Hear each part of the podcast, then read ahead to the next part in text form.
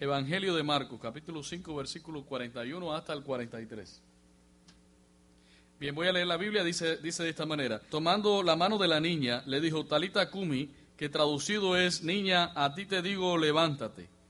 Y luego la niña se levantó y andaba, pues tenía doce años y se espantaron grandemente.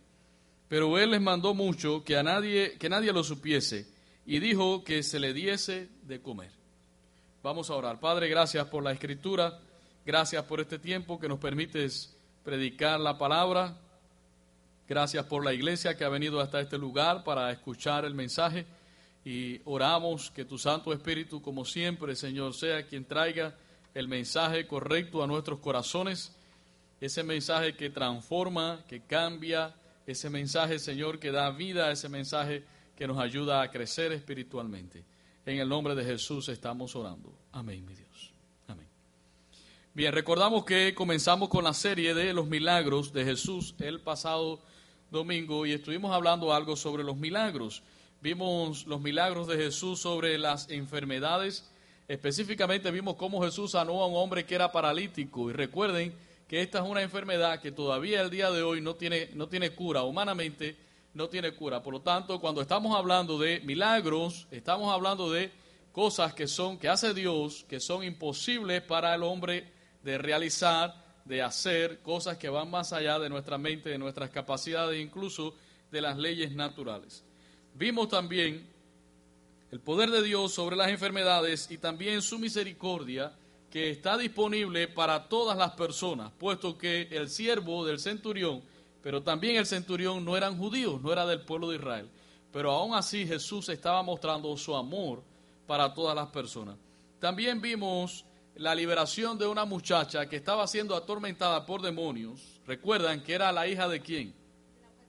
De una mujer que era cananea y ese detalle es muy importante puesto que esta mujer no era tampoco del pueblo de Israel y sin embargo su hija fue sanada porque estaba siendo atormentada por demonios, lo cual nos hace ver cómo los demonios incluso obedecen el mandato de Jesús cuando Jesús dijo que, que tu hija sea sana en ese mismo momento, cuando Jesús dio la palabra, su hija fue sanada.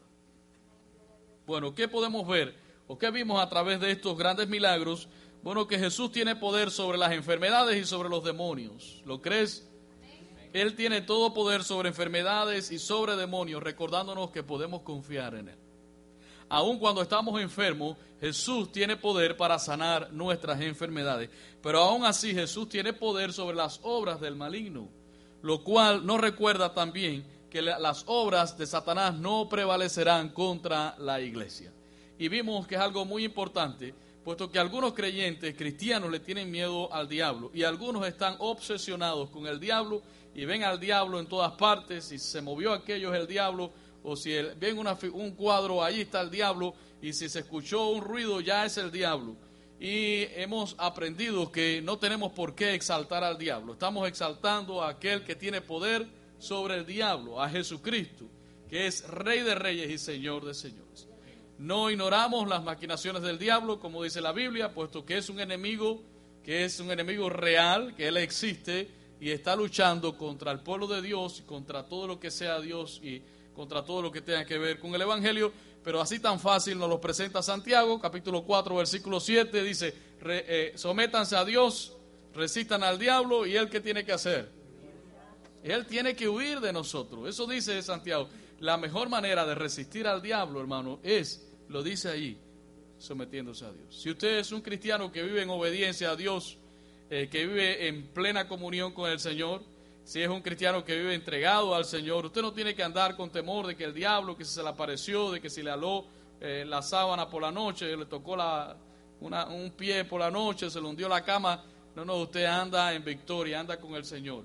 Y si usted se da cuenta de que hay un ataque del diablo en su vida, porque es real que el diablo ataca a nuestras vidas, ¿qué es lo que usted tiene que hacer? Sigue sometiéndote a Dios y dice la Biblia, Él tendrá que huir de nosotros. Y Jesús nos lo mostró. Él tiene poder, Jesús tiene poder sobre los espíritus malignos.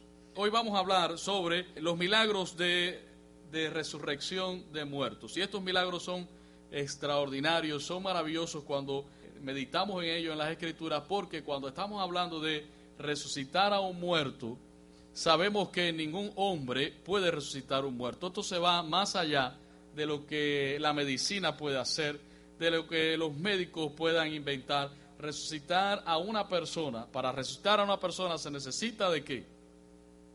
Se necesita de un milagro, algo que venga directamente de Dios. Hoy vamos a ver dos milagros, rápidamente, dos milagros de resurrección. Pero primeramente hablemos un poco sobre la muerte. ¿Quién quiere hablar de la muerte? Yo porque tengo que hablar esta tarde. Nadie quiere hablar de la muerte. Todos queremos hablar de la vida. La muerte despierta algunas emociones, yo lo sé. Y todo el mundo no reacciona de la misma manera cuando se está hablando de la muerte. Pero la muerte es una realidad que el creyente también tiene que aprender porque es también un tema de la Biblia. Es una realidad a la cual tenemos que enfrentarnos todos nosotros. ¿Por qué no nos gusta hablar de la muerte? Cuando Dios creó a Adán y a Eva, los creó en el huerto del Edén, ¿había muerte allí? No había muerte. Entonces ellos estaban allí para vivir eternamente, su descendencia y todo. Eh, Dios lo creó de esta manera, lo hizo de esta manera. Pero la Biblia nos enseña que cuando entra al pecado, a la raza humana, junto con el pecado que viene, junto con el paquete del pecado, viene enfermedad, pero también viene muerte. Ahora, la muerte pasó a todos los hombres, pasó de Adán a, Eva y a todos, todos sus hijos, y pasa también a nosotros, y pasa a todos nuestros, nuestros hijos y demás. ¿Por qué? puesto que dice la Biblia que todos hemos pecado. Entonces, como todos hemos pecado, también la muerte pasa a cada uno de los seres humanos. Eso nos, nos lo enseña la Biblia en Romanos capítulo 5, versículo número 12. Todos experimentaremos la muerte, a menos que el Señor venga por nosotros en este momento y seamos levantados, seamos arrebatados para estar con Él en las nubes. Si no es así, todos experimentaremos la muerte física, puesto que hay muerte física y hay muerte espiritual. Ahora, ¿qué cosa es la muerte espiritual? La muerte espiritual es la separación del alma de Dios. Son las personas que van a la condenación eterna. Esa es muerte espiritual. Pero la muerte física, ¿cómo podríamos definir la muerte física? La muerte física es la separación del alma del cuerpo. Recuerden, vayamos de nuevo a Génesis. Cuando Dios creó al hombre, ¿lo hizo de qué? Lo hizo del polvo de la tierra. Así que creó al hombre del polvo de la tierra y le vamos a poner algo más a esa ecuación porque es polvo de la tierra más el aliento de Dios. Y cuando Dios sopló aliento en el hombre, el hombre fue un ser viviente. Por lo tanto, cuando el hombre deja de ser un ser viviente, cuando hay una separación entre el cuerpo y el alma. Y por supuesto, el alma parte para estar con el Señor, el espíritu vuelve a Dios que lo dio, como lo enseña también el libro de Eclesiastes capítulo 12 versículo 6. Por supuesto, vuelve a Dios que lo dio para aquel que ha conocido a Jesucristo como su Salvador. Recuerden que está establecido para los hombres que mueran después de esto el juicio y solamente hay dos lugares donde la persona puede ir después de la muerte. Es a vida eterna o es a condenación eterna. Por lo tanto, la muerte física no es una aniquilación, sino que, como decía hace un rato, el espíritu vuelve al Señor que lo dio. Pero también Pablo lo señalaba de esta manera, dice que él prefería estar ausente del cuerpo para estar presente a quién? Al Señor. Por lo tanto, estar ausente del cuerpo significa que el apóstol Pablo cuando hablaba esto en la segunda carta a los Corintios, capítulo número 5, versículo 8, él habla sobre esto. Lo que está diciendo es que cuando él muera va a estar ausente del cuerpo, el cuerpo quedará, pero su espíritu estará presente porque irá a partir para estar con el Señor. Eso también lo enseña Filipenses capítulo 1, versículo 23, donde Pablo lo vuelve a escribir a, a los creyentes de Filipo. Por supuesto, Dios ha provisto una solución para la muerte y la solución está únicamente en Jesucristo. Repito, no es que ahora en Cristo las personas no van a morir, si vamos a morir. ¿Cuál es la diferencia? Que en Cristo tenemos vida eterna. ¿Recuerdan Juan 3:16 que dice? De tal manera amó Dios al mundo que ha dado a su único Hijo, para que todo aquel que en Él cree no se pierda, mas tenga vida eterna. Por eso el cristiano ve la muerte de manera diferente, puesto que el cristiano entiende que la muerte es el paso para estar en la presencia del Señor. De hecho, Dios también ve la muerte de sus hijos de forma diferente. Dice el Salmo 116, 15, estimada es a los ojos de Jehová la muerte de sus santos.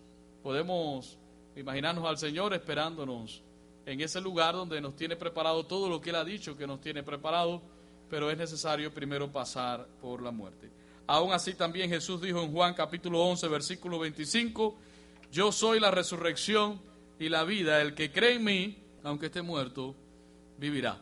Y en el versículo 27 dice, y todo el que vive y cree en mí, no morirá eternamente.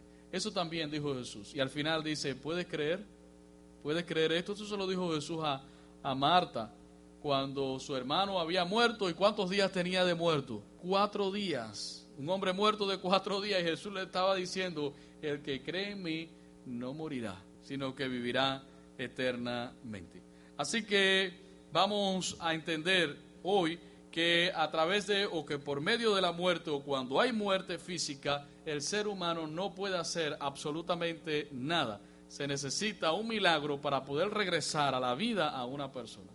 Se necesita un milagro para que el espíritu regrese al cuerpo y vuelva a ser un ser viviente. Por eso hoy vamos a ver algunos milagros, dos milagros específicamente de personas que murieron, pero que Jesús hizo la obra. Y recuerden que estamos hablando de algo que es que va más allá de las leyes naturales, de los fenómenos naturales. Estamos hablando de órdenes que da Dios cuando Dios irrumpe en la, en la regularidad de los fenómenos naturales. Así que Dios da una orden y los mismas, las mismas leyes naturales tienen que obedecer al mandato del Señor.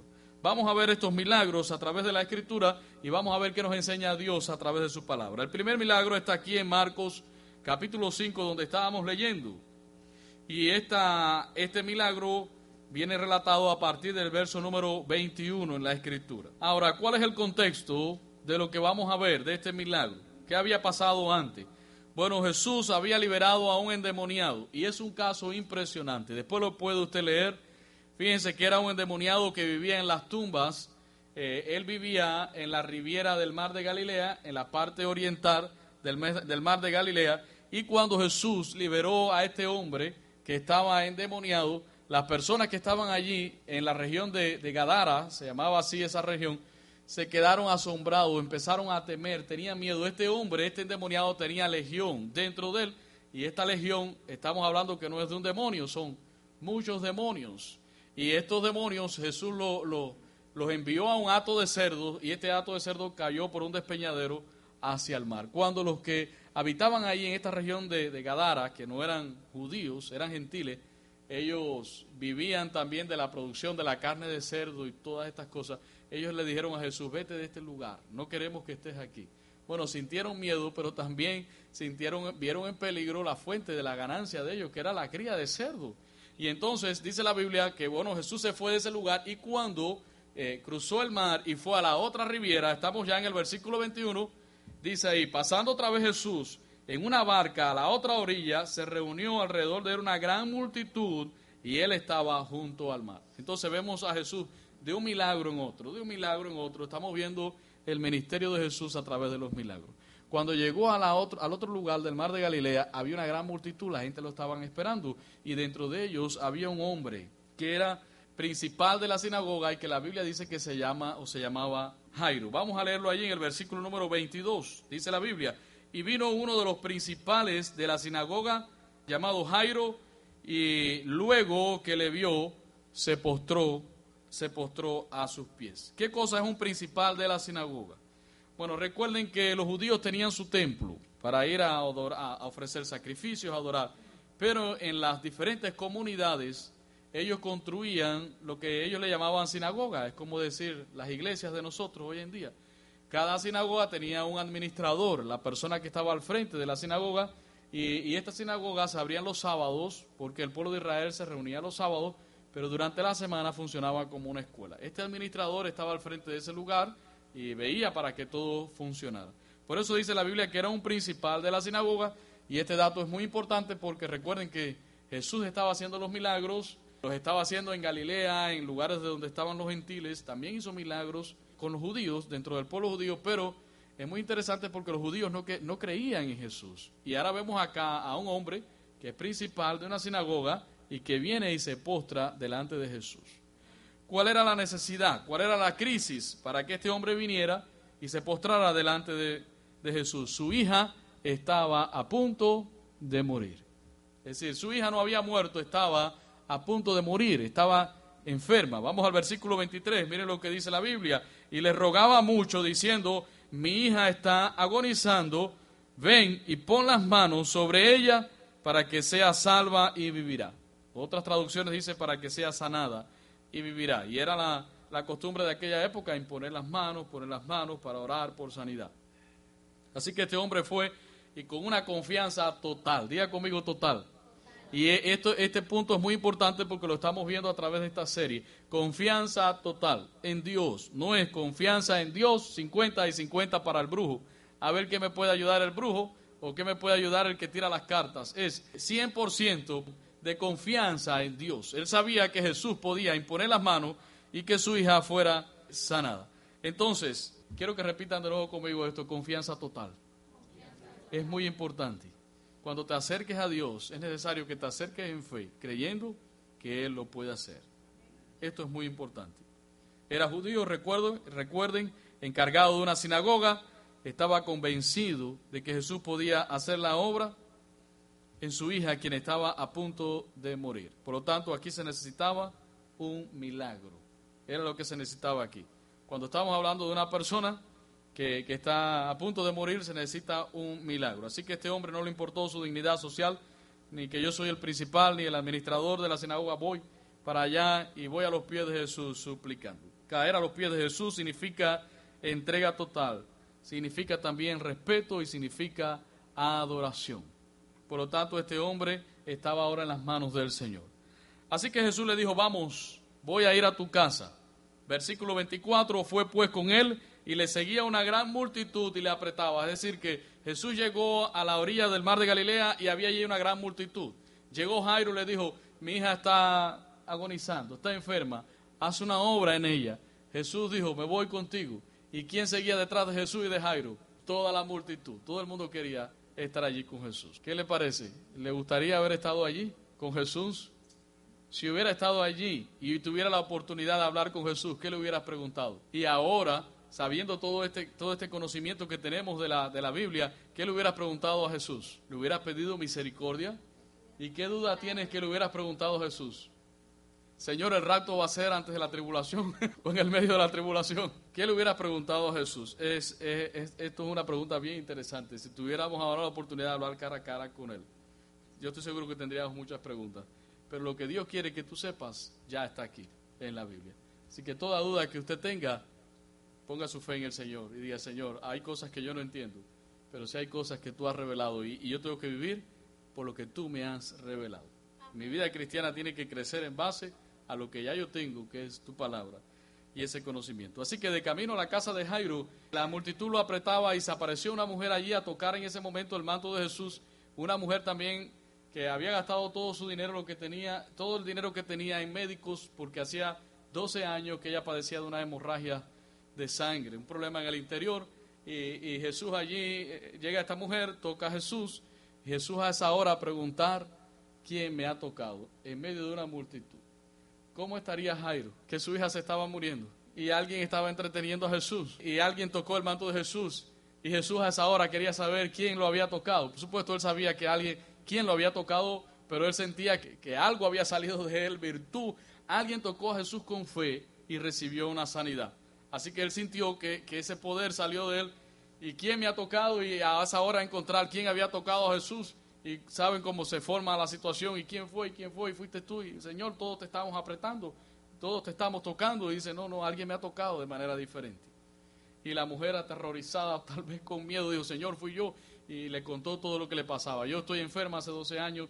Tengo, tengo este problema en mi interior, flujo de sangre y yo te toqué porque yo creí que si tocaba nada más el manto yo iba a ser sanado. Y el Señor le dice, le dice en el versículo 34, hija, tu fe te ha hecho salva, ve en paz y queda sana, queda sana de tu azote. Ahora, el detalle, el punto no está aquí, porque ya hemos visto el milagro en sanidades el domingo pasado, sino estamos ahora hablando de resurrección. Así que, ¿cómo estaría Jairo?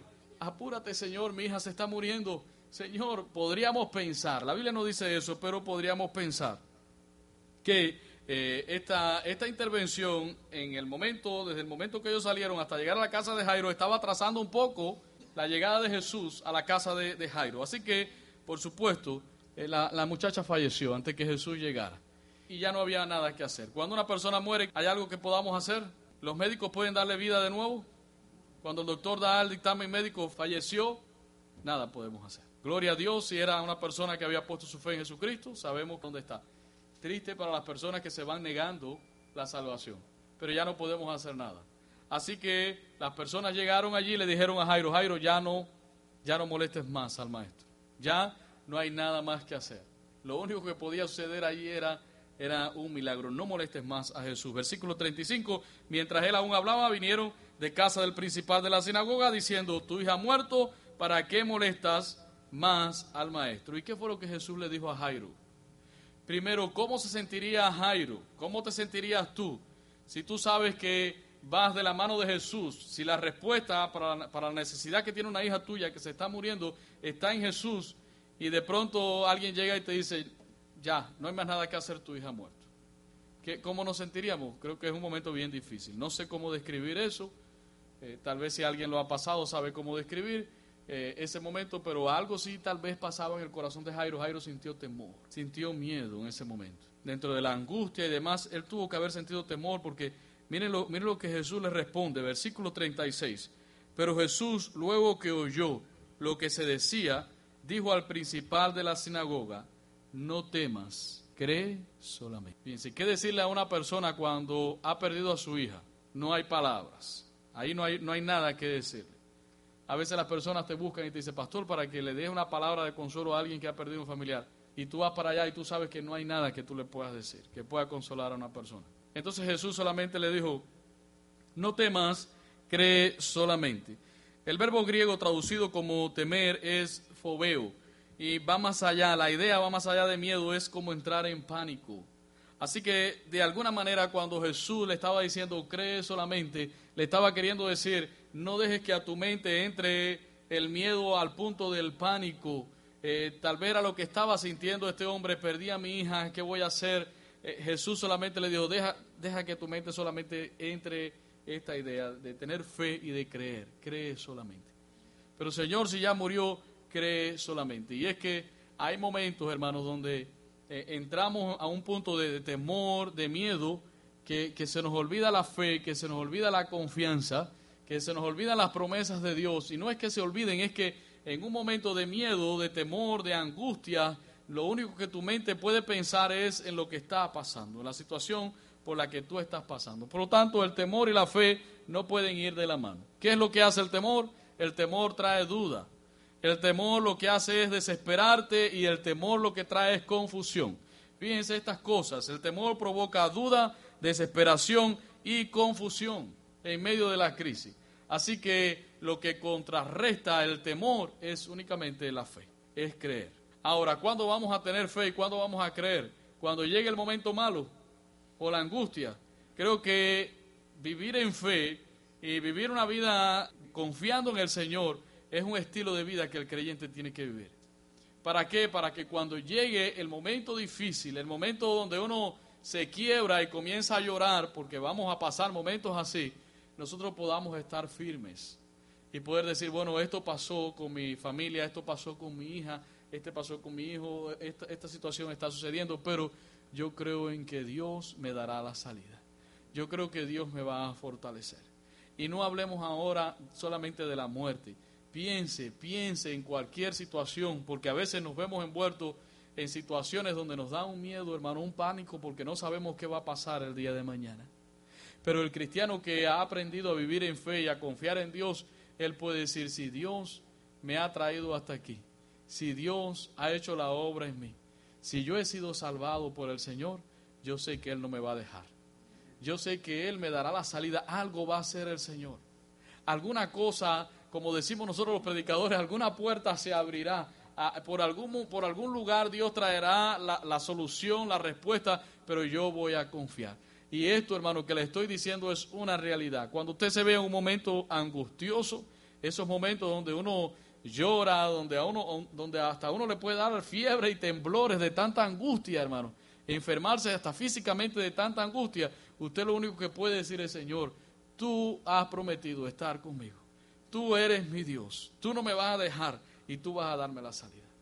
Yo ahora no sé cuál será, Señor, pero tú lo vas a hacer. Recuerden que Jesús le dijo a Jairo, cree No tengas temor, cree solamente. Diga conmigo, cree solamente. Y esto es confianza, hermano. Así que espero que cuando pase por un momento difícil, te acuerdes de esta palabra. Acuérdate de lo que Jesús le dijo a Jairo. No tengas miedo, Jairo. Cree solamente. Yo estoy seguro que alguno dirá, es fácil decirlo para ti.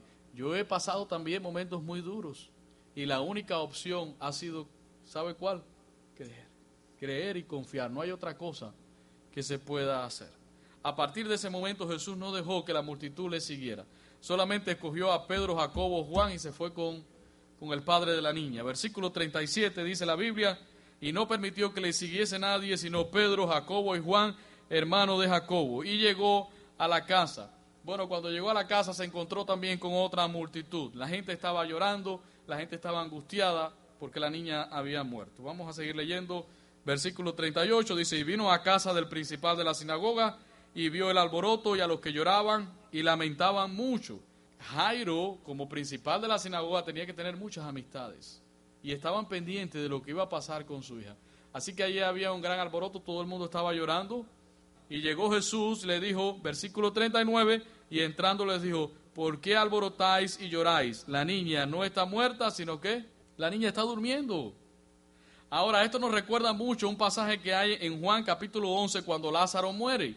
Después usted lo puede leer. Lázaro estaba muerto, cuatro días de muerto, y Jesús diciendo, Lázaro no está muerto, Lázaro está durmiendo. Y los que iban con Jesús pensaban que este, este dormir era cuando uno está cansado, que uno se va a dormir. Y Jesús le tiene que aclarar que, que dormido allí era muerte. Después lo pueden buscar en Juan capítulo 11, cómo Jesús aclara que este estado de dormir, como él dice, es un estado de muerte. Y lo mismo pasaba aquí con esta muchacha cuando Jesús dijo que la muchacha no estaba muerta, sino que estaba durmiendo, ¿qué reacción tuvieron las personas que estaban allí? Se burlaron de Jesús. ¿Pasaron de qué? Del llanto a la risa. Se volvió loco, este no sabe lo que está hablando, ya la hemos visto, está muerta eh, y dice que está durmiendo. Se fue, se fue de sus cabales. ¿Por qué? Porque el milagro, hermano, los milagros, las personas tienen que creerla, pero tienen que creerlo en fe. ¿Por qué? Porque los milagros, como le decía hace un rato, va más allá de lo que la mente humana esté acostumbrada a ver, porque estamos acostumbrados a ver los fenómenos naturales, lo que sucede en lo natural, pero los milagros es algo que es sobrenatural. ¿Por qué usted cree que Dios se hizo hombre y nació? Dígame si eso no es un milagro. ¿Cómo María, si, ¿cómo María quedó embarazada por obra del Espíritu Santo sin tener relaciones sexuales con, con su novio? ¿Qué fue eso? Un milagro. ¿Qué se necesita para, para creer ese milagro? Se necesita fe. ¿Creen ustedes que Jesús, después de muerto, y no fue una muerte cualquiera, Jesús padeció antes de la cruz y llegó a la cruz y murió? Es decir, que cuando Jesús lo enterraron, su cuerpo estaba allí completamente desvanecido, sin sangre, sin nada. ¿Cómo Jesús pudo levantarse de allí? Únicamente por un milagro. ¿Qué se necesita para creer en la resurrección? Fe. Y esa fe es un don de Dios que el Señor nos da para que podamos creer. Así que ocurrió el milagro, hermano. Todos conocemos esta historia. Versículo 41 dice la Biblia, y tomando la mano de la niña, le dijo, Talita Kumi, que traducido es, niña, a ti te digo, levántate. Jesús dio la orden y le dijo a la muchacha, levántate.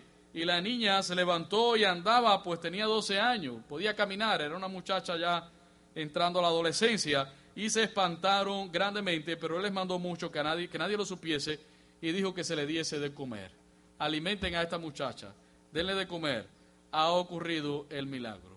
¿Qué pasó allí? Algunas personas creen que, que la muchacha había entrado en un estado de coma y regresó del coma, pero no fue así. En Lucas capítulo 8, versículo 55, y usted lo puede anotar allí los que hacen, los que toman notas. Lucas capítulo 8, versículo 55, dice así la Biblia, entonces su espíritu volvió inmediatamente e inmediatamente se levantó y él mandó que se le diese de comer. ¿Qué pasó con el espíritu de la muchacha? Regresó. ¿Por qué regresó? Porque el espíritu de la muchacha se había ido. La muchacha estaba completamente muerta, no era un estado de coma. Ella regresó. Y entonces Jesús le dijo, no le digan a nadie. ¿Por qué? Porque no era el tiempo. Además de eso, Jesús venía con un, con un mensaje, él era el Mesías y era importante que no se centraran solamente en los milagros. Había un mensaje, había un propósito, Jesús tenía que ir a la cruz Por lo tanto, Jesús le dijo, no propaguen esto. ¿Creen ustedes que no se propagó esto? Imposible. Había allí una multitud. Todo el mundo posiblemente salió diciendo, aquí hubo una resurrección, aquí hubo un milagro, algo grande ha sucedido. ¿Cuál es la enseñanza que podemos tomar de este pasaje?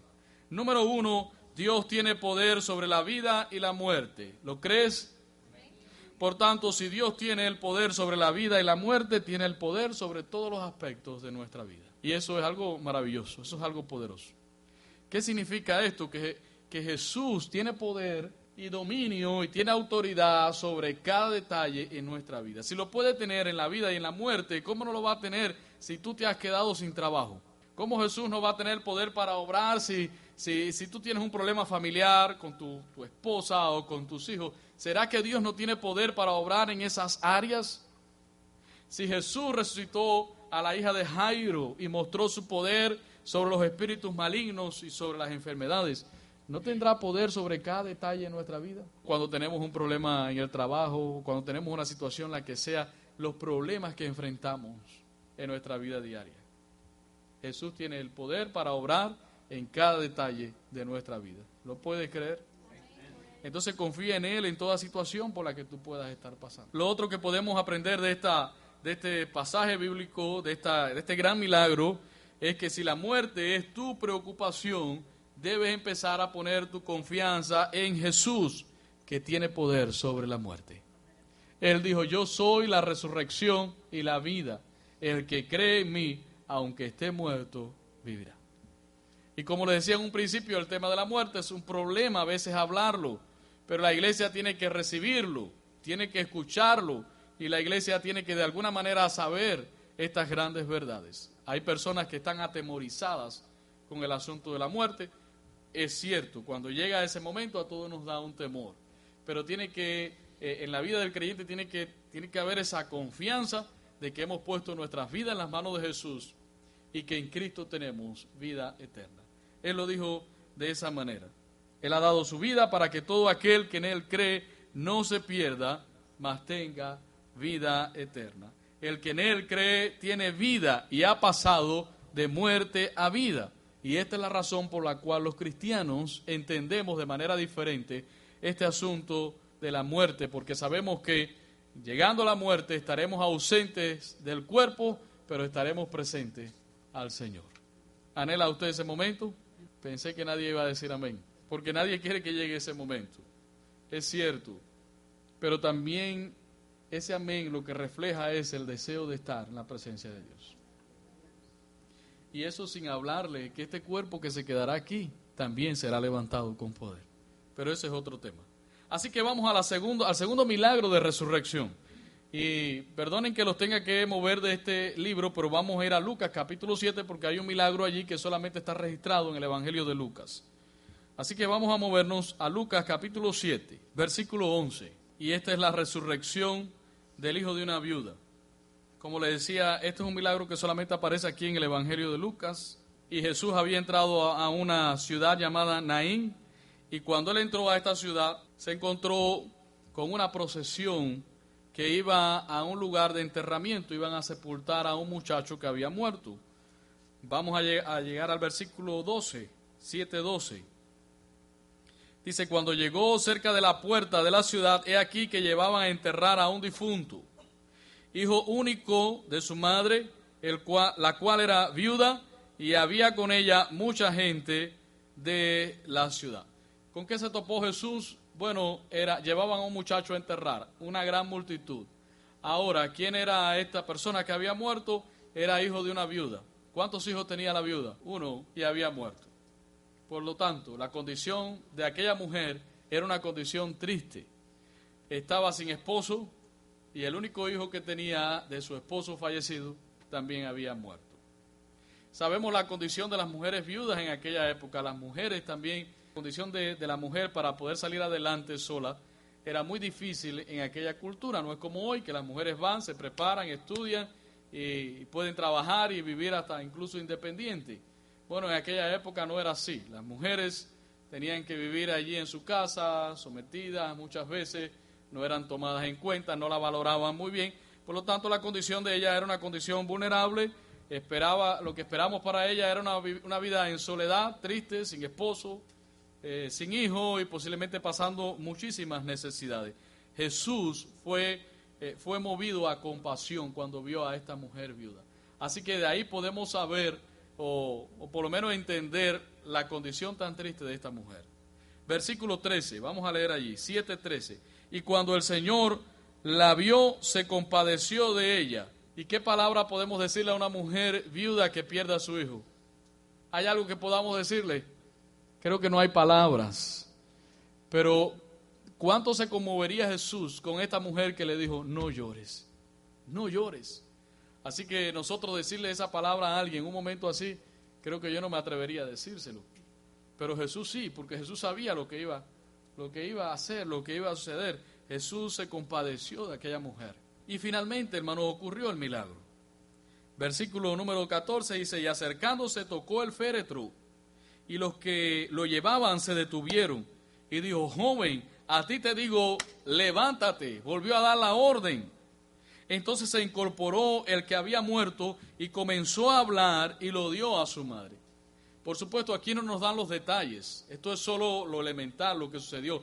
Pero supongo que este muchacho, envuelto en tantas cosas que lo envolvían y comenzó a hablar, dirían, el muerto ha resucitado. Está hablando, quítenle todos estos trapos y levántenlo. Y, supongo que allí Jesús diciéndole a la, mujer, te dije que no llorara, mira, aquí está tu hijo y todo el mundo llorando. Aquello tuvo que haber sido algo extraordinario, hermano. Tanto así que miren lo que dice la Biblia. Versículo 16, y todos tuvieron que miedo y glorificaban, pero este no, este no es un miedo, este es un miedo como de temor a Dios, porque miren lo que pasó. Dice, y glorificaban a Dios diciendo, un gran profeta se ha levantado entre nosotros y Dios ha visitado a su pueblo. Y se extendió la fama de él por toda Judea y por toda la región de alrededor. Los discípulos de Juan le dieron las nuevas de todas estas cosas y llamó Juan a dos de sus discípulos y le dijo y los, los envió allá a preguntarle si él era el que habría de venir. ¿Y qué le respondió? Versículo 20. Cuando los hombres vinieron a él, dijeron, Juan el Bautista nos ha enviado a ti para preguntarte, ¿eres tú el que habría de venir o esperaremos a otro? En esa misma hora sanó a muchos de enfermedades y plagas y de espíritus malos, y a muchos ciegos les dio la vista, y respondiendo Jesús les dijo, id y hacer saber a Juan lo que has visto y oído, lo que habéis visto y oído. ¿Qué está pasando? Díganle, los ciegos ven, los cojos andan, los leprosos son limpiados, los sordos oyen, los muertos son resucitados y a los pobres es anunciado el Evangelio. Y ahí está prácticamente casi toda la obra completa antes de llegar a la cruz. Le digo, vayan y díganle a Juan todo lo que está, todo lo que está sucediendo. ¿Qué podemos aprender de este milagro, de la resurrección del hijo de la viuda?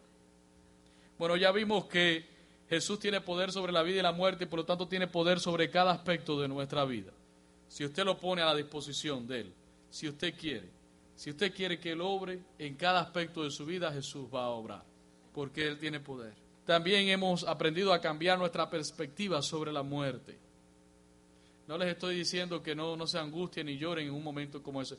Les estoy diciendo, vean claramente lo que le espera a los hijos de Dios. Y la muerte solo es un paso. Ahora, vamos a ver otras cosas. Número uno, el poder de Dios debe producir en nosotros un serio reconocimiento de quién es Él, lo que Él puede hacer y lo bueno que es seguir y obedecer al Señor.